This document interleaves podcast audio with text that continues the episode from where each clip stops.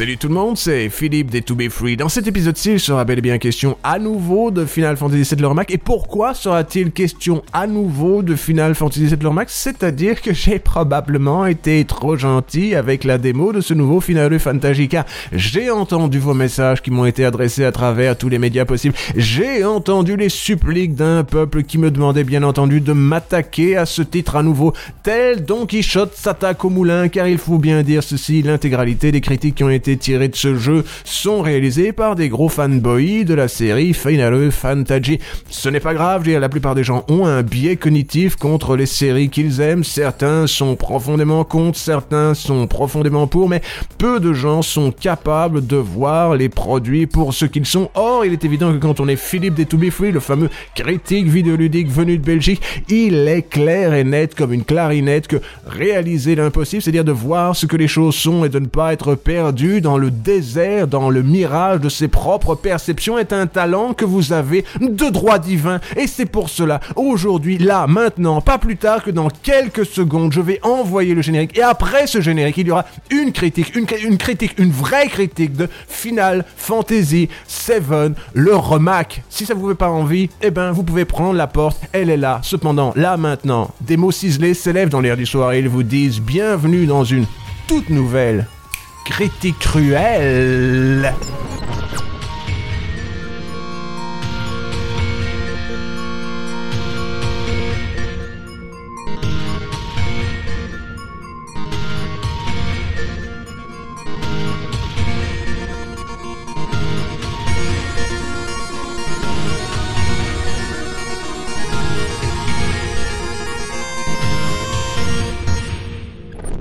Journalisme se porte mal, très mal, même dans le prêt-à-porter. Je suis pas venu ici pour vous jouer le fameux refrain alarmiste souvent entonné dans diverses publications pourtant doté d'une page entière remplie d'horoscopes inventés de toutes pièces par des charlatans recyclant les mêmes prédictions sans fondement depuis trois décennies, ce n'est pas le genre local. Les journaux prétendent toujours que les raisons de leur échec se trouvent chez leur public potentiel, toujours. Que celui-ci est trop bête pour comprendre leurs propos combien universitaires, je fais le mouvement qui met de mes doigts, ou que les autres médias sont tellement compétitifs et populistes, bien entendu, les enfants que l'on ne peut plus gagner sa vie sur le fait d'informer. Imaginez ça, être fondamentalement moins efficace dans votre propre domaine d'activité qu'un mélange interlope de conduits propagandistes possédés par l'État et de médias financés en pure perte pour véhiculer un message idéologique aux échos douteux. Faut vraiment pas être doué, limite le genre de personne qui ne peut percer que grâce au contact de papa, si vous voyez ce que je veux dire.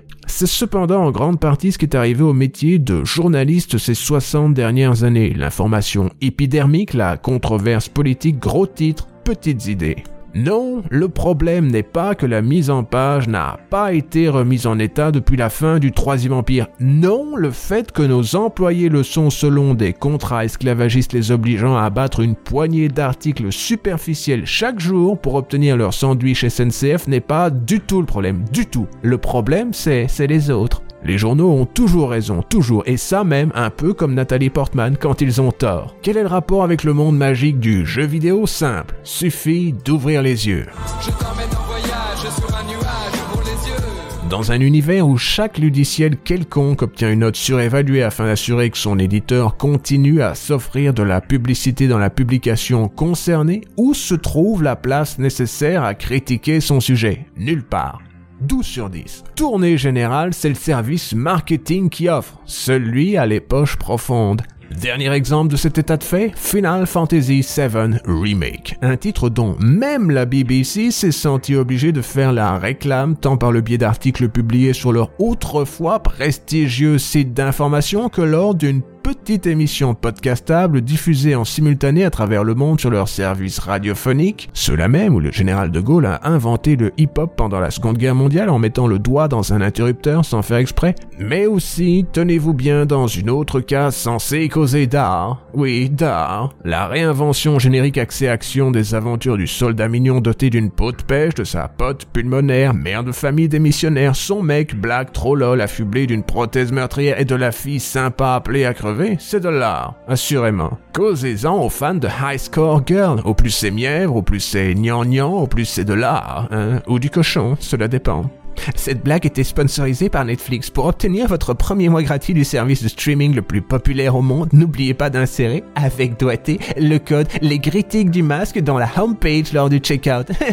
Et maintenant, retour à la critique. Loin de moi l'idée d'en appeler au bas instinct d'un public que l'on prend pour des idiots depuis des décennies pour tenter une forme de révolution infertile. Ça, non plus, n'est pas le style local. Surtout que la plupart des fans de jeux vidéo semblent être parfaitement satisfaits d'être considérés comme des crétins sérieux. Suffit de bien se rendre sur les forums de jeuxvideo.com. Non, mon appel est plus large, plus généreux. Il tient en quatre mots. Ne soyez pas dupes. Cela fait quatre. Tout effort critique dans ce domaine commence par la réalisation que le journalisme est mort au siècle dernier pour être remplacé petit à petit par une forme généraliste de public reportage sous l'impulsion de divers groupes de pression bien décidés à utiliser les médias pour changer votre vision du monde à leur avantage souvent même à leur profit. Constat terrifiant, mais cependant réaliste. Soyons donc réalistes. Ce remake de Final Fantasy VII est censé lancer une nouvelle trilogie de produits dérivés tirés du fameux classique d'autrefois. Rien de plus, rien de moins, un exemple supplémentaire d'un marché bien décidé à tirer chaque dernier denier d'un public dont la nostalgie est devenue le moteur de croissance principal d'une industrie au budget en constante explosion. Ceci dit, ce n'est pas la première fois que Square relance les ventes de son plus grand succès. Avant de causer des spin-offs, mentionnons brièvement l'original. 31 janvier 1997, une date qui pète sur Terreau Flaquette. Doté pour l'époque d'un budget insensé, presque pharaonique, ce blockbuster du siècle dernier peut sembler de nos jours bien désuet. Il est cependant à marquer d'une pierre blanche. C'est lui qui a installé le RPG japonais dans l'inconscient collectif. Hashtag fun fact. En 1997, les Final Fantasy étaient encore une série de JRPG et pas un ramassis de tentatives plus ou moins inefficaces de produire une version plus molle mais soi-disant plus tactique de Devil May Cry supervisé par un certain Yoshinori Kitase, actuel vice-président de la compagnie, mais certes aussi responsable de la direction du sixième titre de la licence, ce jeu aux ambitions cinématiques placé dans un étrange monde issu d'un mélange de steampunk japonais et de gameplay classiciste est encore à ce jour leur produit le plus populaire, ce qui explique beaucoup de choses. Certaines tentatives tardives ne sont cependant pas tombées loin du stade mirifique des 10 millions d'exemplaires. Même les médiocres Final Fantasy 13 et 15 ont tutoyé ce level sans jamais dépasser le seuil des 8 millions d'unités. Seul le sauvetage miraculeux de Final Fantasy XIV est arrivé à se hisser quelques années après sa sortie au niveau du fameux classique chapeauté par Hironobu Sakaguchi. Un état de fait qui ferait réfléchir bien des compagnies sur la validité de leur business model, mais Square de son côté est parfaitement satisfait de voir sa marge de profit baisser épisode après épisode sous l'impulsion de budget toujours plus conséquent, enfin faut croire. Square, flairant la bonne affaire, sort 16 mois plus tard un portage PC afin de s'assurer de ne pas rater une miette de son succès planétaire aucune différence majeure entre les deux versions, encore heureux. 2004, la compagnie quadrilatère vient de fusionner un an plus tôt avec son ennemi de toujours suite à l'échec millénaire du film The Spirits Within. Il est donc grand temps de relancer la machine Finaru Fantasy Sebun par le biais d'un petit projet bas budget aisément rentabilisé. Vous savez, histoire de molletonner quelque peu les statistiques. Après tout, ça ne peut pas être pire que The Bouncer. Plantons le décor, le Motorola Razr 3 est le téléphone le plus populaire au monde. Sauf bien entendu au Japon, le format FOMA, Freedom of Mobile Multimedia Access, domine les ventes. Vous l'aurez compris, c'est un monde pré-smartphone. Partout sur la planète, les fanaphones de téléphonie nient d'attendre l'iPhone d'un tonton Jobs encore en vie malgré son adoption bientôt tragique du régime paléo. Le moment est parfaitement choisi pour une petite distraction sur mobile nippon intitulée Before Crisis, Final Fantasy VII. Enfin, vous pouvez en apprendre toujours plus sur les personnages secondaires sans intérêt de cet univers par le biais de petits épisodes menant à une série de combats vous permettant de générer des matérias. Il était temps. J'ai toujours voulu en apprendre plus sur... Attendez, j'avais pourtant noté son nom. Road Ah, quel nom exotique, Road. Ça me rappelle Bobby. Ou même, ou même Rick. Dirigé par Hajime Tabata, un ancien de Tecmo appelé à sauver Final Fantasy Vs 13 de 6 ans d'échecs intensifs entre les mains potelées de Nomura, ce titre s'inscrit au milieu d'un mouvement marketing nommé Compilation of Final Fantasy VII. Contrairement à ce que le nom indique, ce n'est pas une anime music video, mais bien une série de projets annexes censés culminer dans un film soporifique. Non, pas le Pokémon, dont les graphismes sont aujourd'hui limite moins réussis que ceux du remake. Preuve s'il en faut que n'importe quel titre peut se vendre quelque peu grâce à la puissance phénoménale du fanboyisme Final Fantasy. Voici Dirge of Cerberus, 2.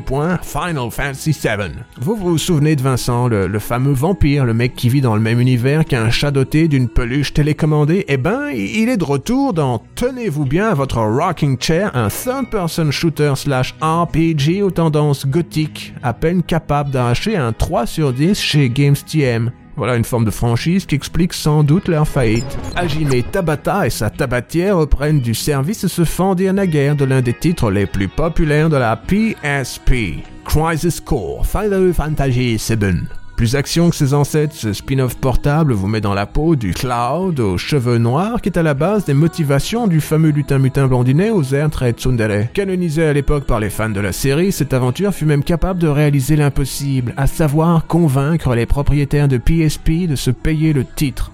Résultat génial pour une console dont la publicité disait, souvenez-vous du slogan, sur PSP, les jeux sont tous gratuits. Une méthode de vente agressive mais certes brièvement couronnée de succès. Même moi, j'ai acheté un exemplaire de Crisis Core, c'est dire. Jamais eu le temps de l'utiliser par contre, euh, j'avais piscine. Dans une tentative autrefois toujours plus désespérée d'atteindre 20 millions d'exemplaires vendus sur l'ensemble de la gamme Final Fantasy VII, chaque portage se vend bien moins que le précédent, Square Enix se fend d'un remaster maintenant distribué sur tous les formats susceptibles de l'accueillir. Android, Xbox One, Steam, Switch, PlayStation 4, ma cafetière l'exclusivité d'autrefois est maintenant disponible partout et cela dans l'indifférence la plus totale. Sans surprise, cette version comporte depuis quelques itérations un menu in-game permettant de se rendre invincible lors des combats. On vous l'avait bien dit, les JRPG en fait, ben c'est fini.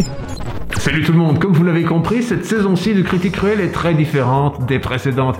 Il est évidemment question d'un gigantesque voyage à travers le temps et l'espace pour essayer de vous faire comprendre ce qu'est le monde de la critique vidéoludique, mais aussi d'essayer de me permettre de comprendre ce que sont vos goûts, oui, vos goûts, dans le domaine vidéoludique. Or, ici, vous avez compris en regardant la durée de cette vidéo que nous sommes au moment où j'essaie de placer une publicité supplémentaire dans ce gigantesque inventaire. Et la publicité que je vais vous passer ici dans quelques instants ne sera pas de mon choix, mais il est évident que vous devez vous poser une question. Quel est votre choix en cette catégorie ici Ce que je vous présente ici, c'est un gigantesque continu questionnaire qui est censé me permettre de comprendre quels sont vos, oui, vos goûts vidéoludiques, tout en me permettant, c'est certain, de vous présenter les miens. Donc, dans cet épisode-ci, la question qui se pose, c'est quel est votre Finaru Fantasy favori? Et en ce qui me concerne, mon Finaru Fantasy favori, hmm, la question se pose, mais je pense que ce sera...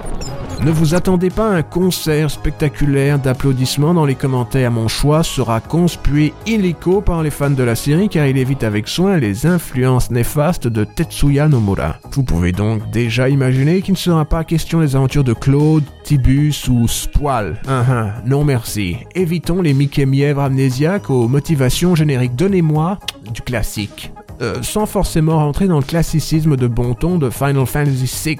Il n'a de toute manière pas besoin de ma recommandation. Dans ce cas, que reste-t-il? Simple. Final Fantasy IX, doté d'un design classique, osant réaliser l'impossible et ramener la série chez elle, ce jeu d'Hiroyuki Ito, célèbre créateur du système Active Time Battle ou ATB, est en ce qui me concerne le titre qui m'a fait penser qu'il était possible d'aimer le genre. Avant lui, j'étais assez insensible au charme de JRPG, et cela même si je me sentais obligé de parfois participer à quelques titres issus de cette tradition grâce aux publicités enjouées des journaux de l'époque. Or, dans ce cas-ci, vous avez mis dans le mille. Le titre vaut encore le coup d'être vécu. Mélange étrange de modernité de classicisme, ce neuvième opus contient encore la plupart des qualités que j'associe à cette série. Vaste monde des paysans, rempli de personnages attachants au design mémorable, certains sont même des paysans. D'ailleurs, gameplay construit sur les avancées des titres 32 bits de la série tout en s'inspirant aussi de ces antiques épisodes. Contrairement à ce qui vient par la suite, ce n'est pas une parodie de JRPG, mais bien une démonstration de ce que la licence peut accomplir dans ce domaine. Et si on en croit le créateur de celle-ci, Monsieur Sakaguchi, c'est le titre qui lui semble le plus proche des idéaux de Final Fantasy. Car dans le temps, Final Fantasy avait des idéaux, non pas Kojima. Et voilà, c'était ça mon Final Fantasy favori. Et maintenant, retour à la critique. Oh Quoi, vous voulez dire que c'est simultanément un beat des pas terrible et la première partie d'une histoire cucu, quoique quelconque, est tirée sur une trentaine d'heures? Chi... Attendez, je me trompe de paragraphe, j'en suis encore au point positif, reprenons du début. Le journalisme se porte mal très mal, même dans le prêt-à-porter. Oh non, j'ai été trop loin dans la timeline. La grande force de Final Fantasy VII Remake Part 1 of 3, enfin je pense, est indéniablement sa réalisation. Texture, modèle, éclairage, tout y reluit avec un niveau de détail qui préfigure de manière assez claire les minima de la prochaine génération de hardware. Ne soyez pas surpris si dans les années à venir ce titre est utilisé comme barème du niveau de fidélité visuelle nécessaire à se revendiquer next-gen. Enfin, je dis next-gen seulement la plupart du temps. Certaines séquences arborent avec fierté des textures indignes de la PS3 en plein milieu de l'écran. Voyez cette scène très poignante où Iris parle à une gamine mal foutue face à un poster qui l'est tout autant. Échaudé par l'échec mémorable du Luminous Engine, 10 ans de développement pour un moteur incapable de charger une scène banale en moins de 2 minutes sur PS4, Square Enix s'est mis en tête d'utiliser le moteur le plus populaire au monde. Vous en avez peut-être déjà entendu parler, il s'agit de l'Unreal Engine 4 plus de place pour l'Ubris, please. On est bien loin de l'impérieuse compagnie en forme de tour de pays se vantant d'inventer un moteur dédié à chacun de ses projets cervelés. Ou de celle qui prétendait que l'outil maintenant relégué au stade de démo technologique pour Nvidia serait l'arme secrète de leur succès pour les décennies à venir. La portion Square d'Enix est maintenant devenue Pragmatix. Il était temps. Se rabattre sur le standard d'industrie leur aura permis de produire ce titre d'environ 25 heures en moins de 5 ans, un record. Avoir pu s'appuyer sur les bases scénaristiques du titre le plus populaire de la série doit avoir aidé. Pas besoin de chercher précisément quel personnage sera soi-disant drôle, quel est amnésiaque, qui est cute et qui prétend pas l'être, tout est écrit, ou presque. Histoire d'allonger la sauce, il faudra bien rajouter des rôles secondaires vite oubliés. Une logeuse, quelques chats, un grabataire, le reste, ma foi, est là où il doit être. Sauf l'excellent mini-jeu de fléchettes, il devrait être partout mais n'est en fin de compte qu'au milieu de nulle part. C'est d'ailleurs la seule portion pleinement positive que l'on puisse mettre en exergue dans ce remake, le Vogelpick. Tout le reste est cependant bien foutu, pas beau hein, ça c'est autre chose, tout autre chose. Tetsuya Nomura en est incapable. Son style, soyons généreux, est joli. Disparate, inconsistant, quelconque, daté. Prenons un exemple, tiens, juste un. Et mettons de côté Final Fantasy quelques instants. Voici sa vision de Batman, c'est un jouet, regardez-le.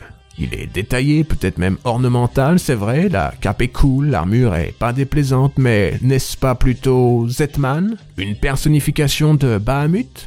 Ou simplement Kamen Rider Knight réinventé en version Plus Ultra? On peut se poser la question. L'homme est trop limité pour inventer quoi que ce soit de neuf, et en ce qui me concerne, ses meilleures années, qui n'étaient déjà pas très variées, sont irrémédiablement derrière lui. La seule chose qui lui reste est la répétition. La quoi? La répétition, ce qui explique les designs des protagonistes des Final Fantasy placés sous sa coupe. Ils se ressemblent tous, mais c'est pas tout. Comme Keiji Inafune à 16 heures, l'illustrateur prétend maintenant être game designer. Après tout, pourquoi pas? C'est déjà la fin du monde.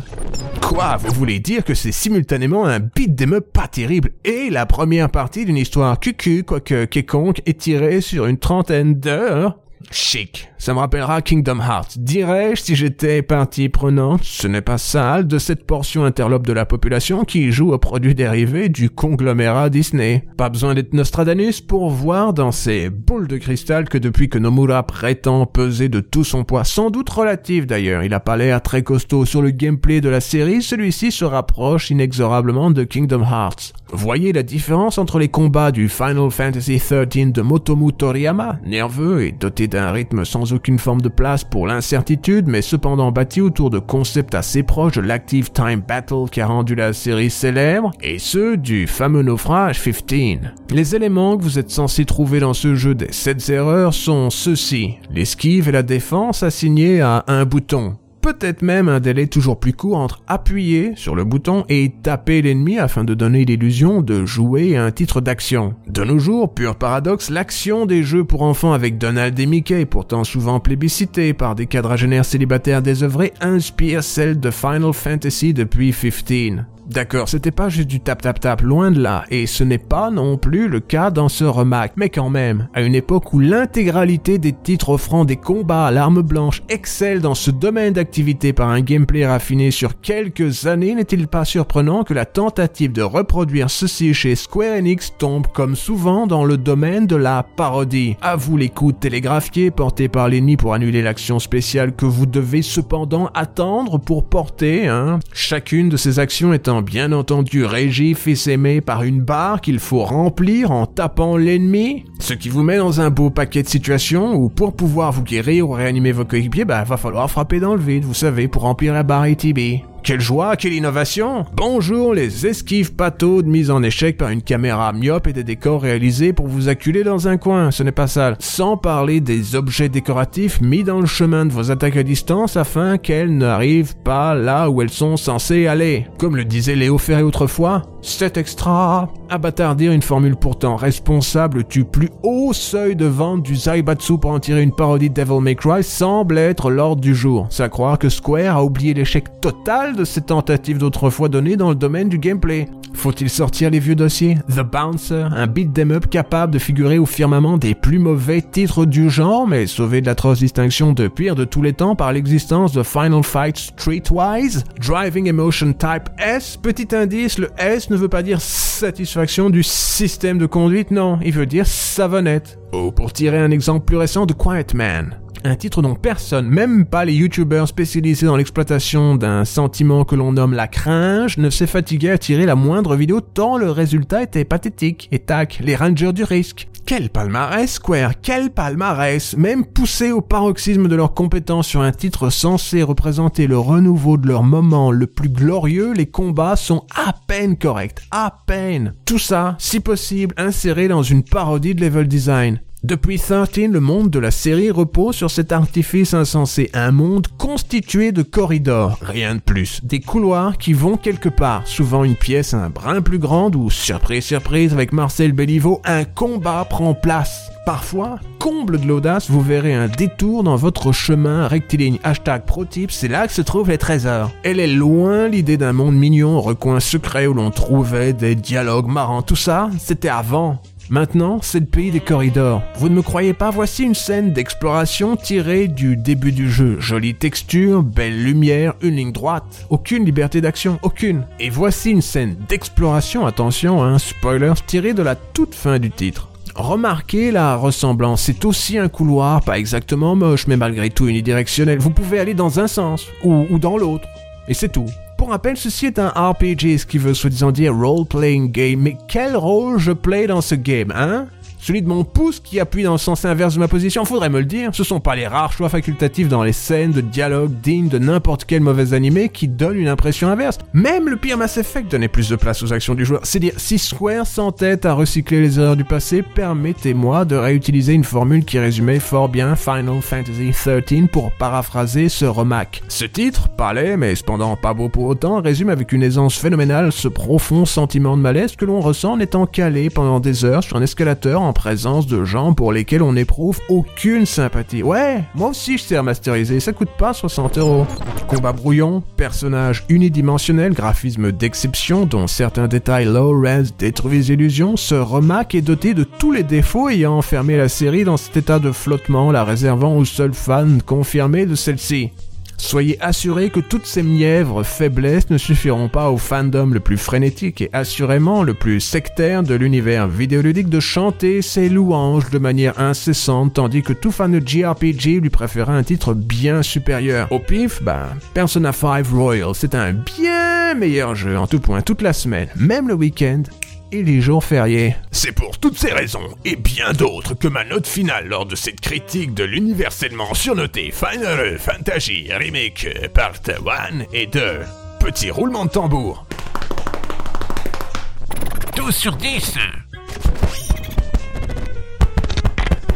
Et voilà, nous y sommes, c'est la fin d'un nouvel épisode de l'émission de Critique Vidéoludique, une émission qui se nomme, je vous le rappelle, Critique. J'ai foiré ma propre phrase, vous voyez, parce que d'habitude on est censé dire qui s'appelle, je vous le rappelle, Critique Cruel, c'est ainsi que cela fonctionnait autrefois, et là maintenant vous m'avez vu tel que je suis habillé, bien entendu, avec le masque sur le visage, le masque sur la bouche et l'intégralité de ces incroyables efforts qui font, cependant qu'à mes pieds je porte des babouches quand je suis en train de faire des courses. J'ai failli foirer cette phrase aussi, donc là maintenant nous en sommes au stade de la vidéo où je vous demande, oui, je vous demande après vous avoir remercié d'avoir regardé l'intégralité de cette vidéo, car il est évident que je vous remercie d'avoir regardé l'intégralité de cette vidéo, de mettre un pouce vers le haut si vous aimez tout ceci, un pouce vers le bas si ce n'est pas le cas, de vous abonner si vous aimez ce genre de vidéos, ça nous aiderait énormément que vous vous abonniez, ça nous aiderait aussi énormément si vous faisiez l'effort de parler de tout ceci à vos amis récalcitrants, ceux qui ne sont pas nécessairement assez affûtés pour apprécier ce genre de plaisanterie, mais dont on espère pouvoir un jour avoir le plaisir de rencontrer leurs avis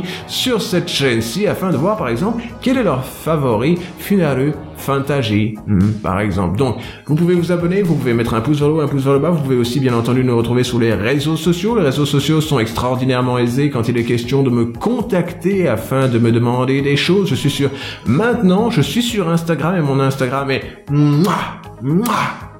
excellente, il est extraordinaire. Cela donnerait presque envie d'être un ambassadeur. Toujours est-il que je suis aussi sur Instagram, mais je suis aussi sur Twitter, mais je suis aussi sur Facebook. Et je vous dis à très bientôt pour de nouvelles aventures dans le domaine de la critique vidéoludique.